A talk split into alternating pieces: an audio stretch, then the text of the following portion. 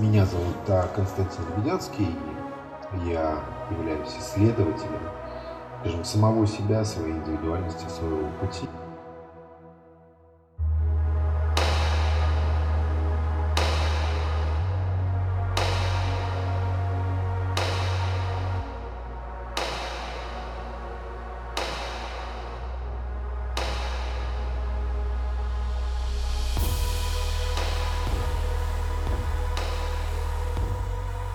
Вообще тема исследования себя, она четкости не имеет, к сожалению, да, потому что э, мы исследуем свою индивидуальность, мы исследуем свои травмы, мы исследуем э, свою мистическую часть, мы исследуем свои архетипы, свое подсознание, э, свое желание кем-то быть, в общем, э, свою социальную какую-то роль. И поэтому у нас очень много такой вот, знаете, ну, как хочется это назвать, разножопицей, да, потому что э, просто такого органичного пути, ну, вряд ли бывает, потому что, ну, что такое органичный путь, да, когда э, мы взяли все файлы, да, о себе, да, сопоставили их, изучили и как бы начали это работать. Но в моей жизни, к сожалению, э, такого не было, и моя жизнь началась, в общем-то, с непринятия себя, да, потому что вот я тут недавно прочитал статью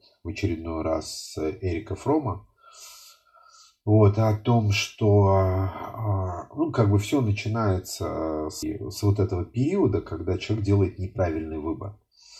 Я на эту тему написал, ну, целую главу в, в своем учебнике по саморазвитию, вот, потому что все начинается с выбора, с принятия решения, и в общем-то, если мы эти решения принимаем во имя себя, ради себя, для себя, вот, то как бы наш путь превращается, ну, скажем так, в правильный исследовательский путь, потому что, ну, блин, другого пути просто нет. Да, какое нафиг саморазвитие? Я это все время повторяю, потому что люди что-то ищут, а им все время предлагают какие-то ориентиры. Ну, например, там йога, там какие-то гипнозы, какие-то регрессии. Вот.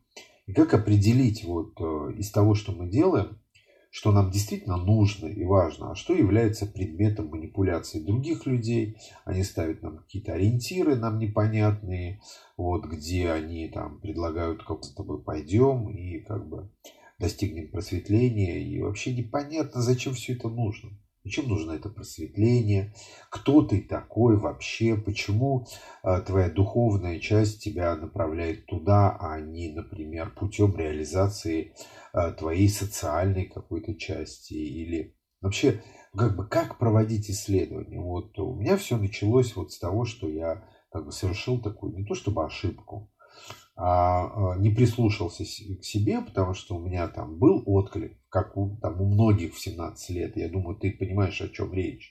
Да, когда ты, когда э, там, тебя все вокруг спрашивают, что ты собираешься делать, вот, а ты думаешь, ну, надо поступить куда-то, да, потом разберусь. Вот я поступил куда-то, вот, сразу понял, что не туда. Да, потом прошло время, все наслаивается, один слой на другой, ты идешь каким-то путем, который тебя не устраивает, и бац, ты оказываешься в первом таком серьезном кризисе, двадцать пять лет. Вот. Хочу добавить просто, что я сейчас здесь раскрою как бы теорию кризисов, да, потому что вот мне пятьдесят пять, и я прошел, скажем, три таких фундаментальных кризиса. То есть это вот таких, они даже классические для многих из нас, они, в общем-то, ну, там, понятные, ну, в зависимости от того, сколько, сколько тебе лет. Вот. Но вот такой типичный первый кризис — это двадцать пять - двадцать семь, потом идет за ним сорок, и потом за ним идет пятьдесят. Да?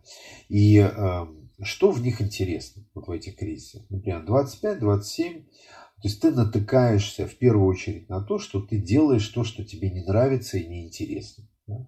Ну, как это проявляется? Например, ты оказался на какой-то работе, которая вообще тебя не устраивает. То есть ты понимаешь, что это, ну, я не знаю, офисный планктон или бог знает что вообще. То есть ты не там. Да? Вот. И ты первый раз начинаешь об этом задумываться, как тебе оказаться там, где ты хочешь. Да? И вот начинается первое такое серьезное более-менее исследование. да, самого себя, задавание вопросов, там, поиск каких-то возможностей, получение второго образования, там, или какая-то работа, открытие бизнеса, отъезд в какую-то другую страну. Вот это вот первый такой этап. Да, и э, на этом этапе, в общем, если брать вот меня и вот этот первый кризис, да, то, э, значит, он пришелся на период там, девяностый год, и мне было там двадцать четыре года, и я, значит, уехал в Германию. Ну, сказать, что я хотел именно в Германию, не могу, вот, но я вообще хотел уехать куда-то, да, знаете, как в русских сказках, для того, чтобы человек там познал себя, он едет куда-то, да, за тридевять земель, там, ну, в общем, кисейные берега, там, или там кисейные реки, там, я не знаю, какие-то карамельные, шоколадные берега. Ну, образ какой-то иллюзии, вот, с которой он хочет разобраться, она его там влечет куда-то. Вот, и я, собственно, как бы одновременно и благодарен этой иллюзии, да, и в то же время благодарен тому, что я узнал, да. То есть я узнал в первую очередь себя, и мне, конечно, это... Я очень благодарен действительно этому времени. Вот. Ну, какая-то часть была иллюзорна в этом. Да? Мое, мое представление о западной культуре там, или еще о чем-то. Да? То есть я как бы воплощал частично свою иллюзию. А другая часть, я ей благодарен, потому что там было изучено... Там, познание себя, изучение себя через другой язык, через другую культуру. Это все очень полезно. Вот. И, то есть я познал себя там, в творческих процессах там, и очень был увлечен там, творческой реализацией. У меня это получилось. И вот этому периоду я очень благодарен. Потом он как начался, так и закончился. И вот где-то через десять лет я уже стал подумывать о, о том, чтобы вернуться в Россию, потому что у меня здесь там, родители жили, и сын от первого брака, вот, с которым у меня были там, ну, не давали так особенно с ним общаться. Ну, была такая сложная ситуация. Вот, поэтому, значит, я вернулся, и вот это как раз уже было уже ближе к сорока. Да? А там начался такой новый период поиска. Да? То есть, если первый, как вы сейчас помните, это всегда такой запрос, что мне делать как бы в социуме, да? Чем заниматься, да? Через что себя проявлять и реализовывать, да? Каким образом зарабатывать деньги, что для меня интересно. Вот это вот первый опыт. Да? И я там проводил эксперименты над собой. Я думаю, что вы тоже, как бы, нормальный исследователь это делает, чтобы узнать, что ему интересно, да, что его включает, какое из занятий дает ему ресурс. Вот это очень интересный феномен. Да. То есть мы часто занимаемся тем, что нас обесточивает и забирает у нас силы. Да. И вот представь, что ты делаешь это ежедневно, и, например, даже год. Да? То есть ты делаешь что-то и постоянно от этого устаешь, тебе нужно восстанавливаться, восстанавливать уровень своей энергии, как бы включаться, зажигаться. И как бы, если это интересная работа или деятельность, или творчество, то там вообще интересный такой процесс, она всегда требует от тебя еще больше включенности. И еще больше реализации, да, то есть ты э, не то чтобы там начал и все там, э, у тебя все в порядке, там через год ты овладел чем-то и поплевывая делаешь что-то. Если ты движешься к успеху, то э, то, что ты делаешь, требует от тебя все больше и больше энергии, да, и ты все время узнаешь какие-то новые свои грани, свои возможности, постоянно через них переходишь, все больше и больше сил, и э, прикол такой начинается тогда, когда ты понимаешь, что, переходя через эти грани, ты очень быстро восстанавливаешь ресурс свой. Да? У тебя откуда ни возьмись, появляются силы и энергии. И вот в этот момент некоторые из нас понимают, что он занимается правильным делом. Да? И это сложно кому-то объяснить, потому что... Вот я отношусь к такому типу людей, которые занимаются тем, что ему интересно. Почему я этим занимаюсь? Да потому что другими вещами я пытался заниматься, но у меня ничего не получалось. Почему не получалось? Да потому что э, э, у меня просто не было на это силы, ресурсы, я обесточивался, и мне было просто реально плохо, и все. Да? Вот. Какой-нибудь пример привести, ну, практически я никогда не ходил там, на работу с девяти до пяти. Да? Не потому, что я не могу прийти в девять или встать, или выполнять какие-то задания. Да? То есть там просто нету какого-то или творчества, или... Э, э, То есть меня как-то не включили в эти процессы. А может быть, у меня такое эго было, которое отрицало такие варианты. Я не знаю. Во всяком случае, у меня всегда была такая интересная штука, что я какие-то идеи реализовывал, я придумывал что-то сначала. Мне это вызывало интерес и внутренний отклик, давало мне мотивацию, силы. Меня идея всегда заряжала. Вот. И я ее старался воплотить. Да, и э, я встречал людей, которые мне говорили, нет, это безумие, у тебя это никогда не получится. И чем безумнее была моя идея, тем быстрее она у меня получалась, да, воплощалась. И я как бы очень быстро понял, что то, что для других людей безумно, для меня совершенно абсолютная норма. И я перестал их просто слушать и с ними советоваться, потому что мне это вообще не интересно. Вот. И э, ну как бы не во всем. Когда речь идет о, о маркетинге, о продвижении, о упаковке, вот тут как бы можно посоветоваться. Да. Когда речь идет о самой идее, ее там, не знаю, жизнеспособности или еще что-то, я ориентировался на свои отклики, на свой интерес и, как бы, и перестал задавать вопросы, потому что восемьдесят процентов людей, они скептики, остальные двадцать процентов, они вообще не понимают, о чем идет речь, и у них вообще даже не было опыта в жизни воплощения какой бы то ни было идеи. Да?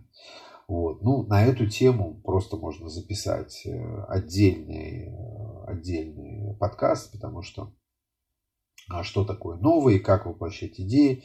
Я сейчас себе в уме сделаю отметочку такую и запишу тебе на эту тему, ну, получасовой подкаст, потому что ты должен понимать, если ты э, захотел быть первым в какой-то области, что тебя ожидает вообще. Да?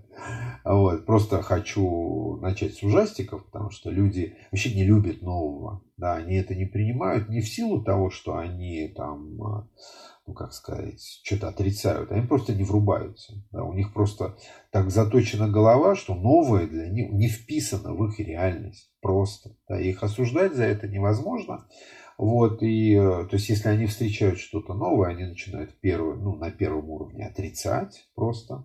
Вот. Ну, и чем э, тупее общество, тем э, у, нее, у него, значит, более жесткие способы. То есть, они уничтожают. Там, в Средневековье вообще такие жгли. Просто на костре сразу раз запалили костерок, перекрестили там, да, все придали анафеме, вот, и все такое, и поехали, да. Вот так вот расправлялись с теми, кто делал что-то новое или вообще в какую-то не вписывался реальность, да?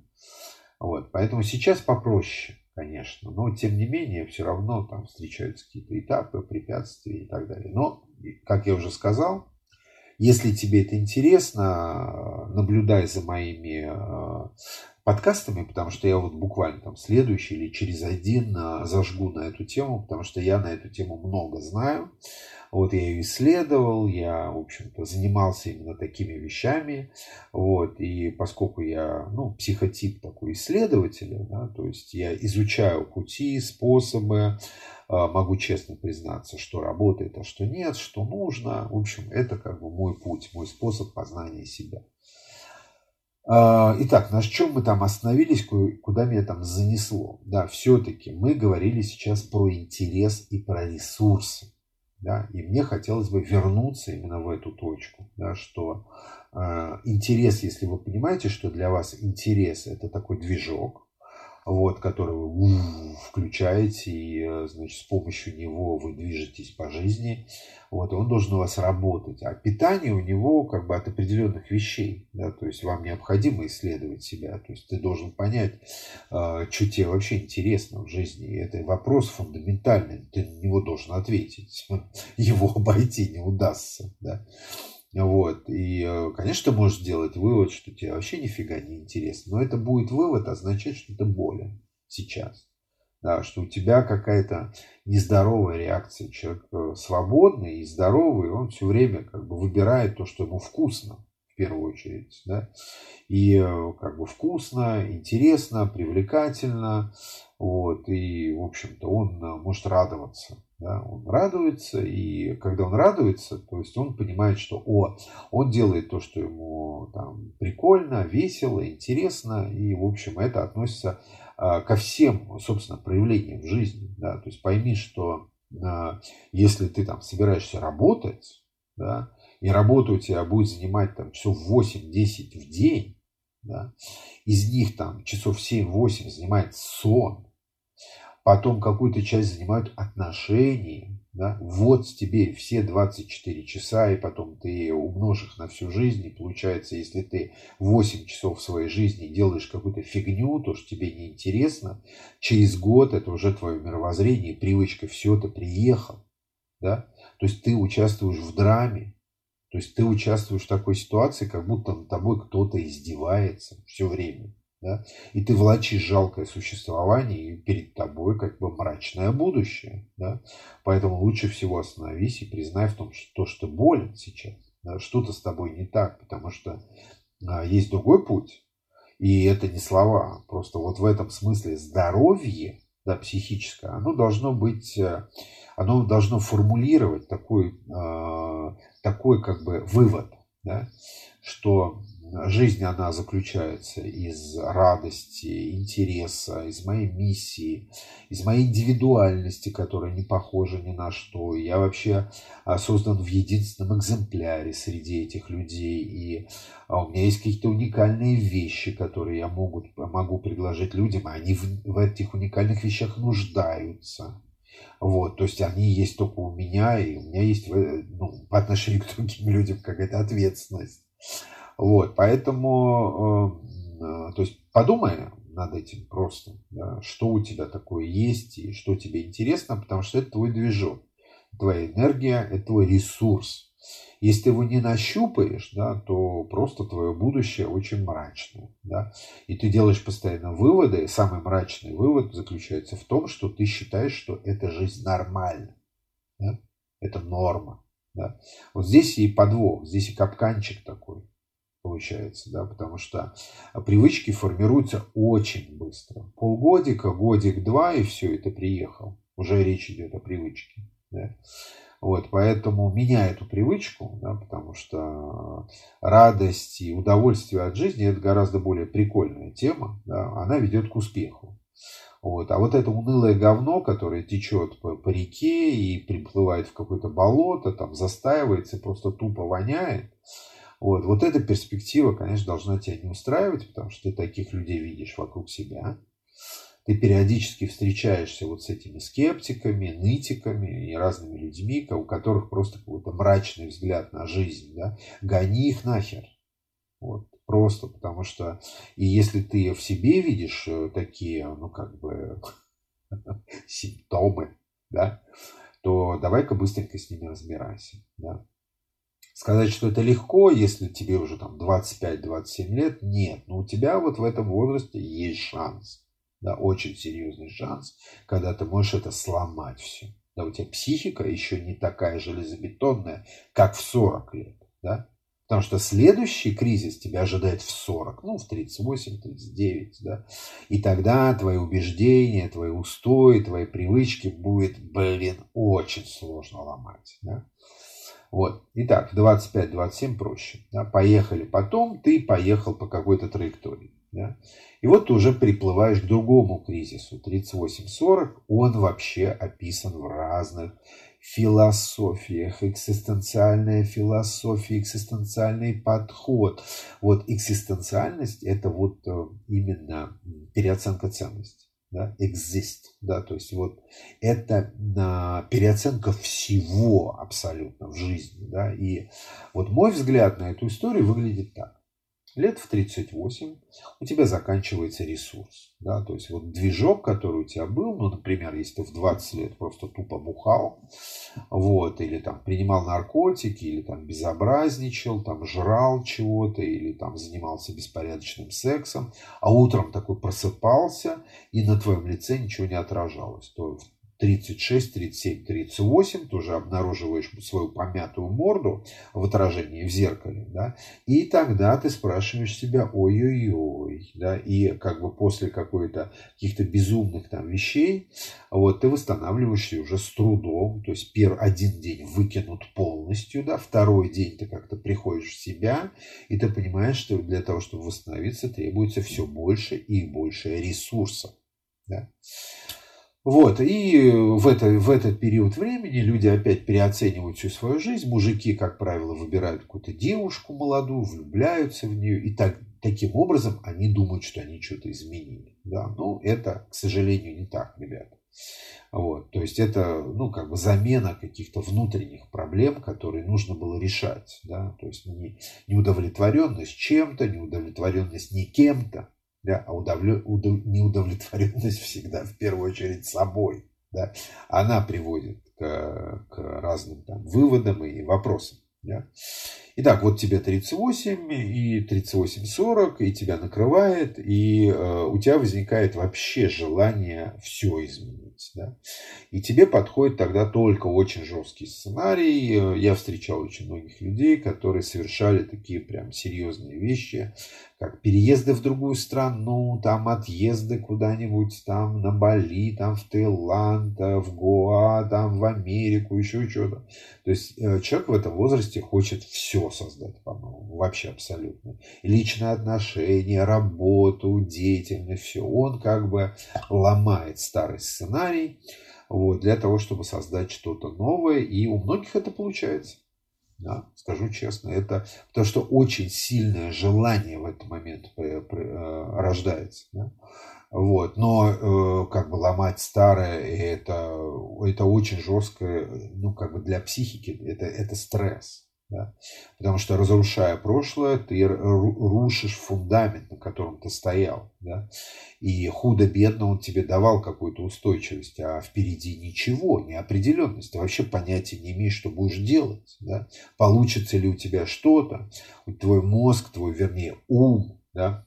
Твой ум, твой навигатор, который тебя водил по, по тем путям, по которым ты уже ездил сто пятьдесят раз, он тебе говорит, вот сюда, тут понятно, да, он тебе не прокладывает пути там, где он не ездил никогда, да, поэтому, поэтому это самое страшное, где-то оказаться, где-то еще не был, тем более тебе сорок лет, где-то ты уже был каким-то значимым чуваком, чуваком или какой-то там, какой-то женщины, которая типа что-то значила в какой-то там структуре, работала в холдинге такая и ходила такая, чуть-чуть приподняв подбородок, такая вверх, такая высокомерная, в костюме, блин, да, и тут хуяк, да, и все обнулено, да, вот это вот, прикиньте, вот такая вот история, вот, и э, очень страшно вообще, очень. Да, и, ну, это ну, самый большой стресс, и там возникают самые интересные запросы,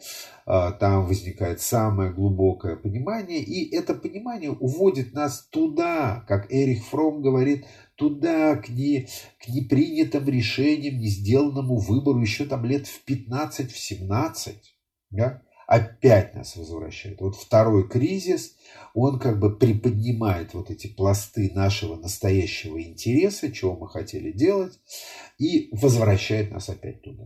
Да?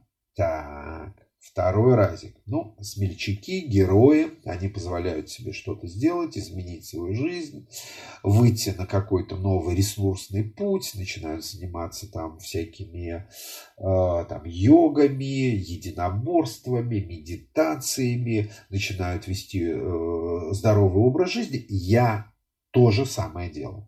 Да?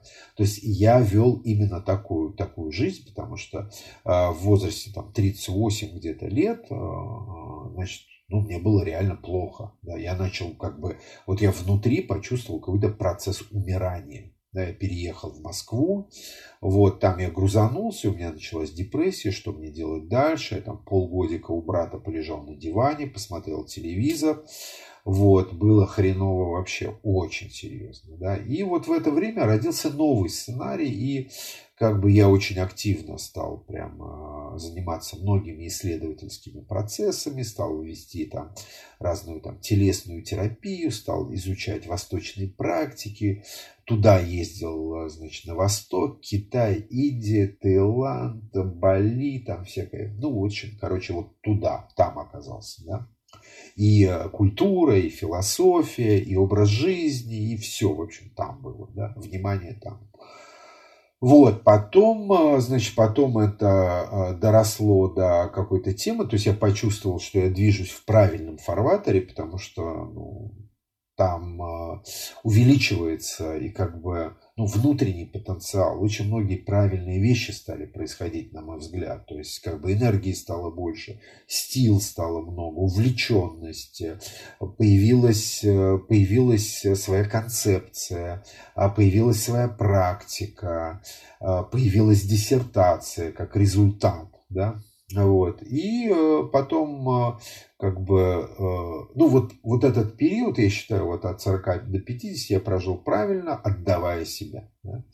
Вот. А ну, там, вкладываясь в воспитание детей, очень много отдавал отношений, вот эта вот вся тема нарабатывалась.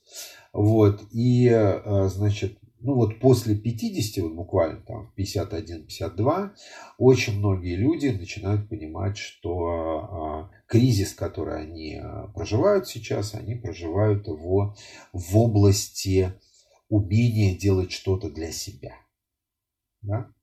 И, то есть, если они делали что-то там для других людей, для детей, там, для семьи, там, ипотеки, квартиры, там всякая фигня, образование, учеба, там, ну, в общем, вот это отдавание все, да. Потом начинается этап, когда стоп, стоп, стоп, да, ребята, все понятно, все в порядке, давай-ка, а вот опять для себя что? Где ты в этом во всем, да? То есть себя можно потерять в этих всех вещах. Вот. И потом, как бы, дети, когда взрослеют, они как бы в тебе перестают нуждаться, если это нормальные дети. Да? И у тебя нормальная по отношению к ним позиция, то ты как бы раз так и на дистанцию. Да, в общем. Вот. И э, тут это не только у меня, у меня очень много клиентов, они как раз задаются вопросом, а что делать там после пятидесяти вообще, да? И опять возвращение в семнадцать лет, опять возвращение туда, когда э, ты не принял какое-то важное решение, да? Когда ты что-то хотел делать, а потом всю жизнь думаешь об этом а, и хочешь туда вернуться, да, хочешь заниматься чем-то. Скорее всего, это творчество. Скорее всего, мы подавляем в себе только те вещи, которые, ну, именно никому не нужны, кроме нас. Да. Это петь, самовыражаться, это писать музыку, это играть на музыкальных инструментах, это рисовать, это заниматься тем, что на первый взгляд не имеет такой конвертации вот в какую-то, в какую-то услугу, в какие-то деньги, в какую-то профессию. Да? Вот там начинаются всегда проблемы, и мы позволяем себе это делать вот на разных этапах. Да? Вот. И это и есть наша индивидуальность, потому что она устроена так, что ей вообще фиолетово вот эти все профессии, которые являются правильными. Да? Индивидуальность, она говорит о том, что у нас вот эта энергия, да, наш ресурс, он заложен вот там. Да? Если ты до него не можешь докопаться, то ты, в общем-то, счастливым никогда не будешь. Да? Просто никогда. Да, по определению. Да? Вот это такой клад, в котором ты роешься, и все время э, поиск или нахождение этого клада всегда связано с тем, как ты к себе относишься, насколько ты себя понимаешь, любишь, уважаешь. Да? Поэтому вот здесь вот клад как раз. Да? И э, я сейчас не буду вам предлагать или тебе предлагать то, что я умею, и как я умею с этим обращаться. Я просто хотел рассказать больше о себе, о трех кризисах жизни и о том, что делать выборы, принимать решения во имя себя, ради себя и для себя – это необходимое условие в течение всей жизни, и ты никуда от этого не денешься, никуда от этого, хочется сказать, не съебешься. от себя самого, поэтому э, как бы подумай об этом, да, задай себе эти вопросы и как бы пойми, что то, что я рассказал, ну, это, может быть, звучит так легко, и рассказал я об этом в течение ровно тридцати минут, да, но за этими тридцати минут глубочайшие страдания, боль, познание, переходы всяких своих страхов, да, самореализации и все такое, и тебя это ждет. Спасибо тебе.